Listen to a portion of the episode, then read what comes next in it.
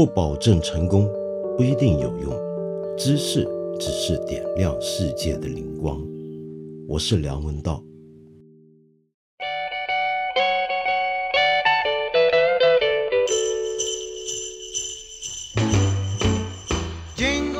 就好比我们中国电影的档期有所谓的贺岁档一样，西方的电影呢也有他们的圣诞档。而在圣诞档期电影之中呢，你可以看到有一些电影会变成所谓的经典，也就是每年这个时候大家都会想重新把它拿出来看一次。呃，例如最明显的，就是我们昨天看理想微信号上面介绍过的《真爱至上》（Love Actually）。那么说到这部电影啊，很奇怪。英国好像很盛产这种轻喜剧型的爱情电影，呃，在早之前的还有诺丁山，对不对？那么《Love Actually》这部电影呢，你可以看看我们的微信号的文章，或者听听看我们 APP 上面的阿郎老师讲解的电影节目，你就了解呢这样的一部电影它的魅力何在。但是在我看来，这部电影。很不可或缺的其中一个工程就是它的音乐。整部电影呢，在我看来几乎快要有点像 MV 的感觉，因为有大量的耳熟能详的流行歌曲贯穿在里面。又由于这部电影是个圣诞档电影，所以里面当然要有圣诞歌了。那么其中最有名的圣诞歌出现在这部电影里面的就是玛丽亚·凯莉的《All I Want for Christmas Is You》。呃，圣诞节我所需要的一切就是你。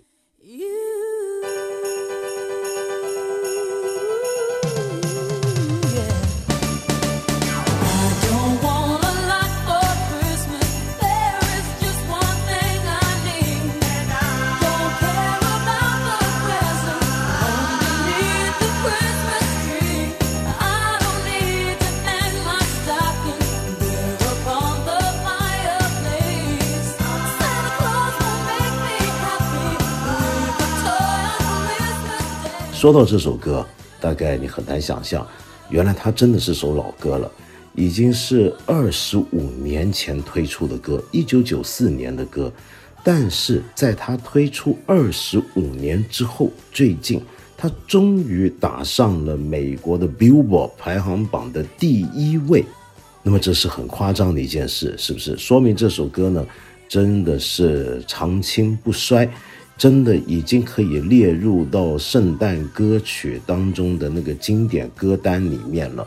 圣诞歌当然在呃欧美在西方是个很重要的一种音乐类型。那么这个音乐类型里面，要是讲起来的话，从以前非常有宗教意义的圣诞歌，到现在流行歌曲风的，中间经过的爵士曲风的圣诞歌多不胜数。就跟圣诞档电影一样，每年都会有歌手要趁着这个机会推出一些圣诞歌来抢占市场。但是你知道吗？Billboard 六十一年的历史以来，从来没有一首圣诞歌能够上它的榜首。现在居然是 Mariah Carey 这首 All I Want for Christmas Is You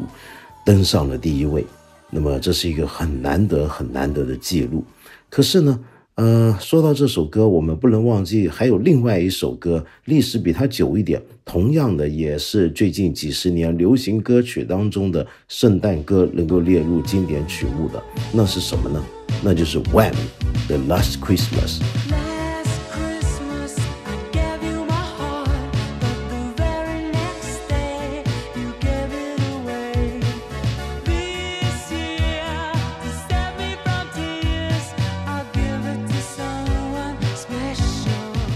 那么这首歌呢，其实很有意思啊。说到这首歌，不能不说当年那对很流行的组合 Wham。Wham 里面最重要的成员，那是我们呃可能年轻一辈已经不太熟悉的 George Michael 乔治迈克。但是他并不是一个单人乐队，他还是有两个人一起的。只不过另外那个人呢，我们就别提了，反正大家都忘了。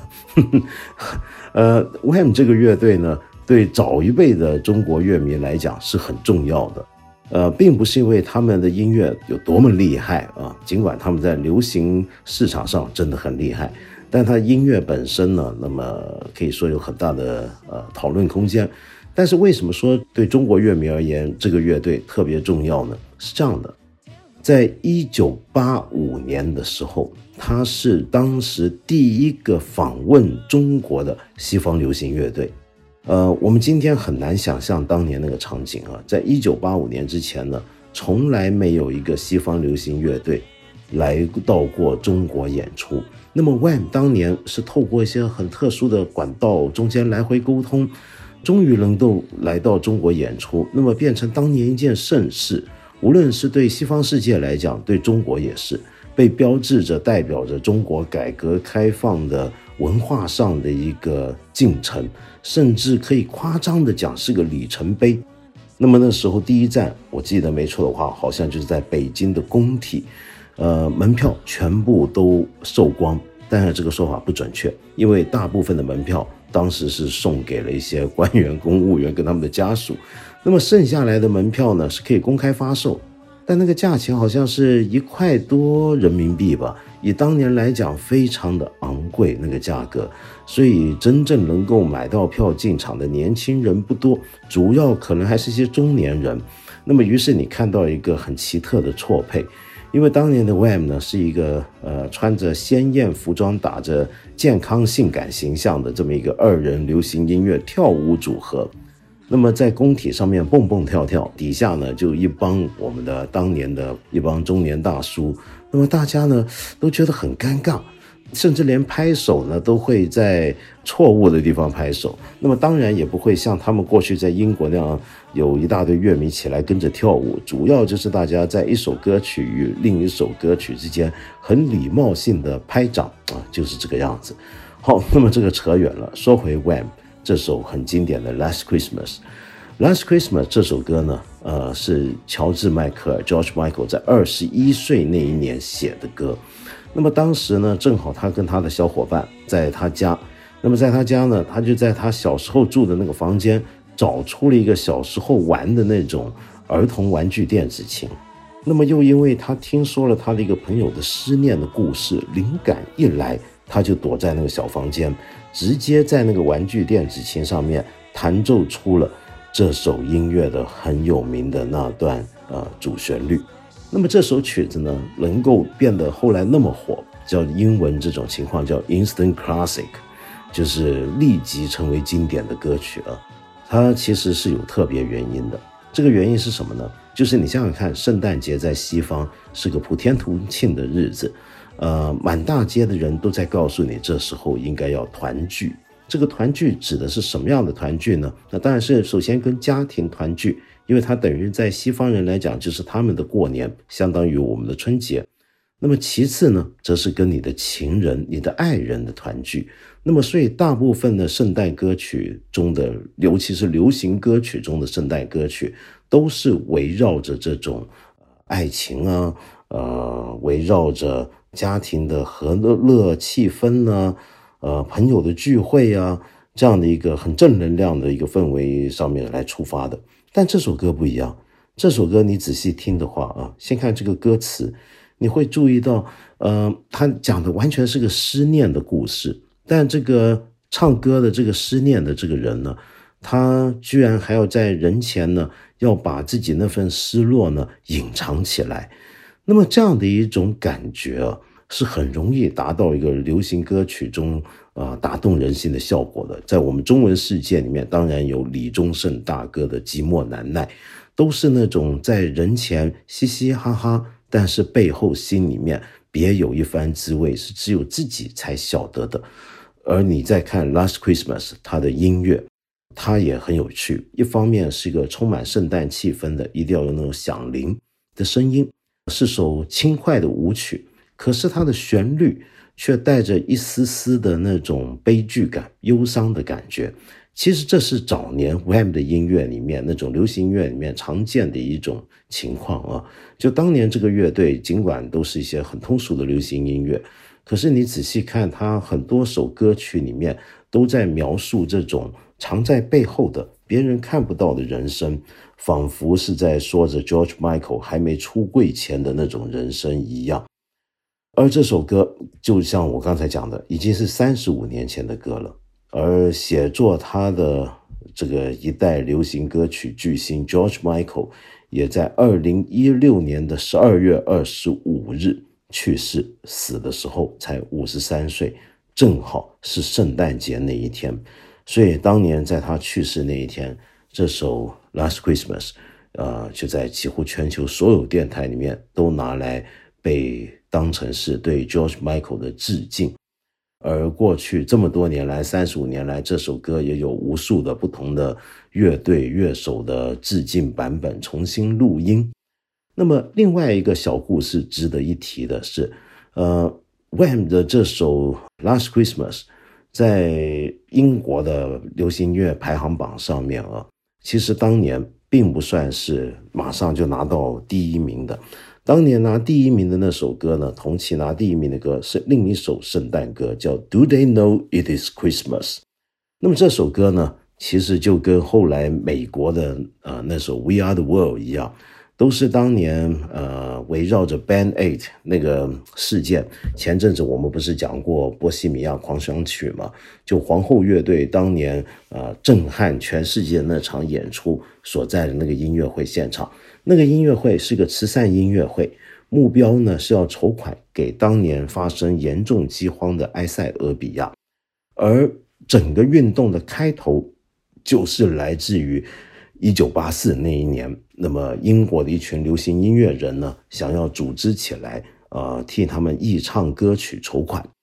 出来的这首歌就是《Do They Know It Is Christmas》，而 George Michael 因为在那个时候也参与了整个计划。那么他这么厉害，流行的这么广的《Last Christmas》，他就决定要把它全部的版税也都捐给埃塞俄比亚的当时的饥饿的人民群众。那么所以说这首歌又别有一番意义，在这个层面上，它好像呃变成了一个真的是符合原始圣诞精神的，要照顾平民的，不要忘记这个世界上比你更有需要的人的。这样的一首歌曲，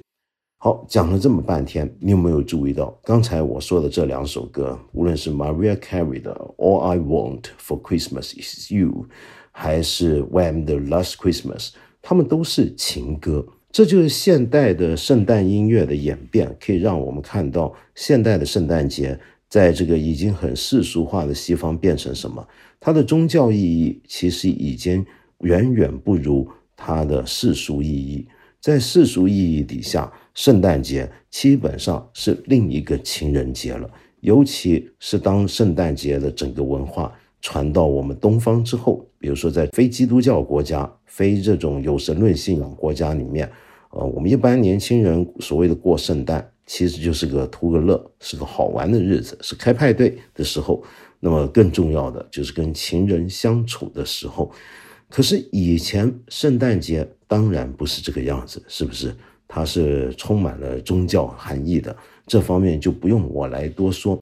那么你从圣诞歌曲的演变是可以看得出它的整个这种变化历史。在这所有的圣诞音乐当中，有一首歌比他们还要出名，那是什么呢？当然就是平安夜。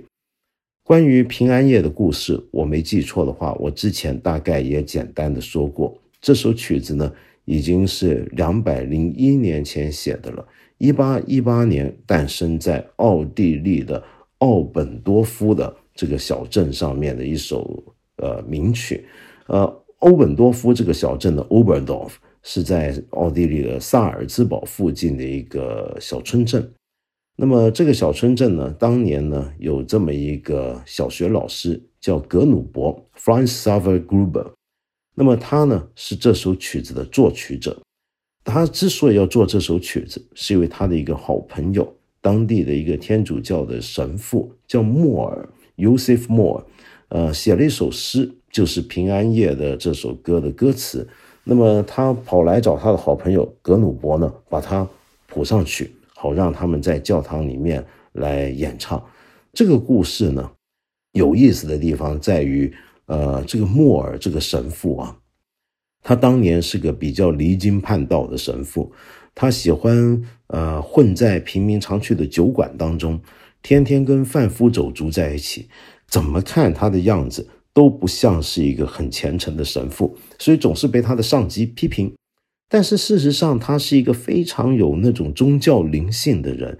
呃，他常常跟这些平民百姓在一起。那其实并不是因为他想还俗了，不想做神父，或者不想过神父、神职人员的清苦的日子，而是因为他觉得所谓的美好的事物、美好的福音，就是应该跟平民分享，平民的快乐就是他的力量来源，他要天天跟他们在一起，了解他们的生活，感受他们的苦痛。感受他们日常生活中那种种不为人主道的细微的呃一些折磨或者喜悦，于是他决定要写这么一个关于圣诞的诗歌，那么谱找人谱上曲子，好交给他熟悉的这些乡亲百姓们，啊，让这些街坊们去大家一起唱，所以这首曲子就在一八一八年的圣诞节诞生了。他最早的时候。真的非常简单，很符合那个村镇的现场模样，就是在一个小教堂里面，用一把吉他伴奏，非常朴实无华的编曲底下，这首名曲诞生。后来这首曲子就逐渐的传遍了世界，直到今天已经有三百种语言的版本。而当年这首曲子为什么会一下子变得这么红呢？除了是因为它的歌词跟歌曲的旋律本身的的确确相当吸引，能够带来一种很特殊的宁静的感受之外，那么这首歌更有名的故事，说不定你也听过了，那就是第一次世界大战的所谓的圣诞休兵事件。关于这个事件，很多人都在争论，到底是哪一个年份发生的，到底是发生在哪一个阵地。呃，其实不用争论，它发生过好几次。怎么讲呢？是这样的，在第一次世界大战的时候，我们晓得这场战争跟我们后来所知道的其他的大规模的战争不一样，是一场尤其糊涂的战争，是一场没有人晓得他为什么开打，也都不晓得他是怎么回事，就拖了那么久。然后到了最后，大家都不想再打，然后又让他很突兀的中断。并且带来了后果，还要让引致到二次大战的爆发，是这么一场非常无聊、没有意义，而造成无数人家破人亡的这么一场残酷惨烈的战争。那么，这个战争在当年呢，呃，打到了圣诞节，一九一四年打到圣诞节快到的时候，当年就已经有些人呼吁，不如我们圣诞休兵，好不好？因为圣诞节至少在西方国家是个共同的节日，呃，交战各方都共享着一个基督教文明，何必这样子打下去呢？当然，除了奥斯曼帝国之外啊，那么呃那时候的罗马天主教教宗也都有类似的呼吁，但是交战各方当然呃在现实面前是不能够容忍这种所谓的休兵的说法，整个战争都相当的焦灼，一点点的退让，他们都担心。会带来无穷的后患，所以大家都不愿意这么干。可是，尽管政府当局、军队的统帅当局不愿意圣诞休兵，但是老百姓或者在前线战争的士兵们却自己休兵起来了。总共有几次这样的事情发生过？一个就是一九一四年的十二月二十四号。呃，英军跟德军在比利时战场上面有类似的事件。一九一五年十二月二十四号，又轮到德国人跟法国人发生过这样的休战事件。那么除此之外，奥匈帝国和俄罗斯其实他们几条战线上面的遭遇也都发生过这种圣诞休兵。那么这些圣诞休兵的故事里面最有名的，当然还是一九一四年十二月二十四号那一次。就打到了平安夜，双方都在各自自己的阵地，躲在自己的壕沟里面。我们晓得一战的壕沟的战场是个很残酷的、很血腥的，呃，像一个坟墓一般的一个环境。那么双方到了平安夜那一天，嗯，正在休息的时候，在英军这边就忽然听到德军那边有人开始唱歌了，唱的是什么歌呢？就是这首平安夜。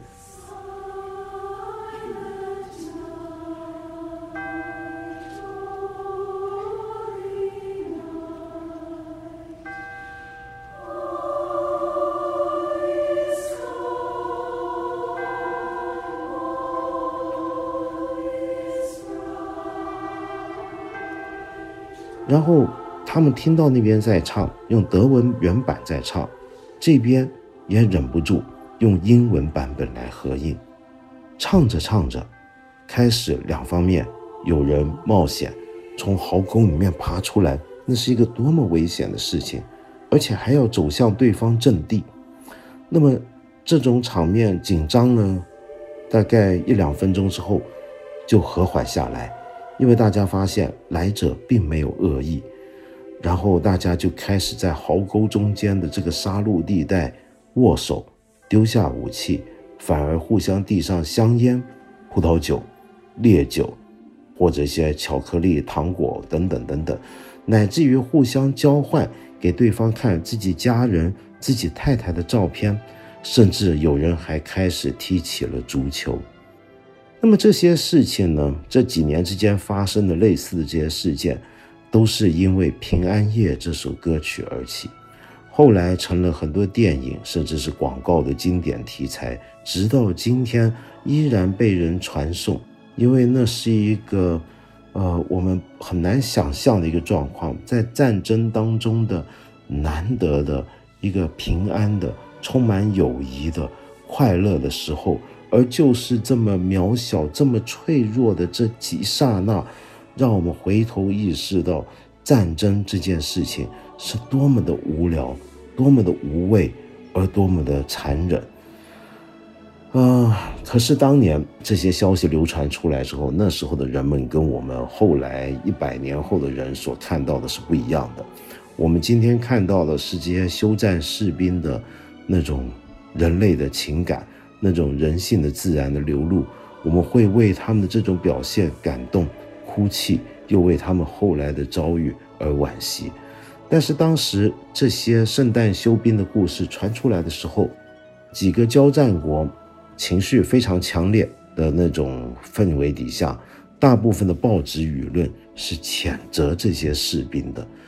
他们骂这些在战场上面居然唱平安夜、唱圣诞歌，然后唱着唱着还跟对方一起唱、一起玩的这些士兵，说他们是什么呢？说他们是卖国贼。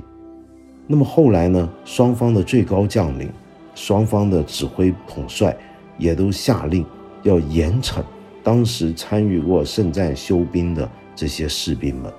那么，并且规定以后不准再有类似的事件发生。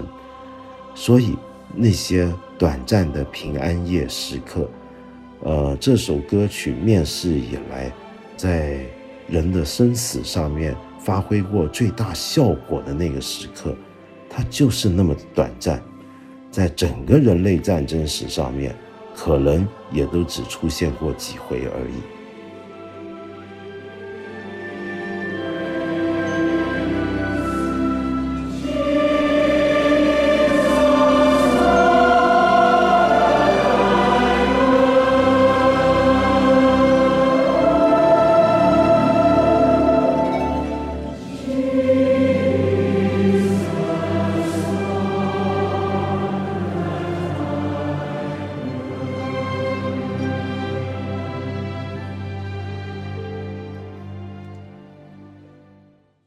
今天回答一条呃比较简单的问题，那就是有一位朋友叫株式会社陈三，你说道长，你说世界上哪有孤立的文明呢？请问玛雅文明、亚特兰提斯文明以及中国的三星堆文明是不是孤立的？如果不是，那他们跟哪些文明有关系，或者受哪些文明影响呢？首先呢，世界上为什么不会有孤立的文明呢？因为文明这件事情，就其定义而言，它就是一个比较成体系的、有积累的一个呃文化聚落中心形成的东西。那么，这样的文化聚落，聚落之所以形成，本身就是有不同来源地方的人们开始来往聚集所产生的。所以，从文明理论发展的角度来讲，文明就不可能是孤立的。那么，至于你说到的玛雅文明、亚特兰提斯文明以及中国三星堆文明，我们一个一个来讲。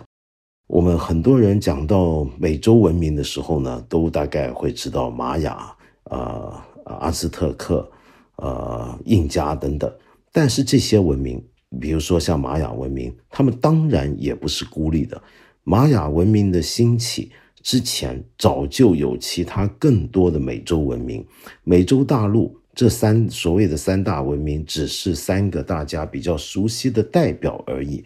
整片美洲大陆从北到南，其实还有各种各样的文化形态跟文明形态。那么玛雅文明其实也是深受之前其他各种文明的影响。那么这方面，你先上网查一查就看得到。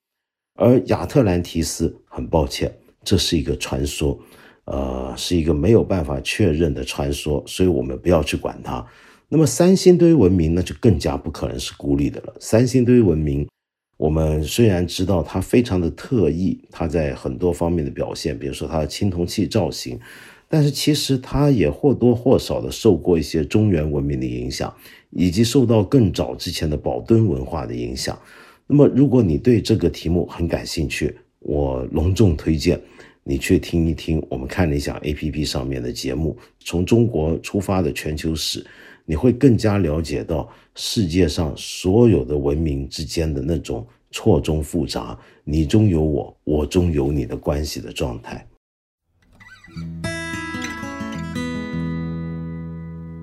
对了，各位朋友，我们再提醒大家一次啊，我八分这个节目是每个星期三、每个星期五都会在看理想的 APP 更新，期间呢还会有不定期的番外。我很欢迎你在这里，或者是看理想的微信公众号留言，提出你的一些的问题、意见和批评。我们今天呢就先聊到这里了，下期节目呢我们接着再谈。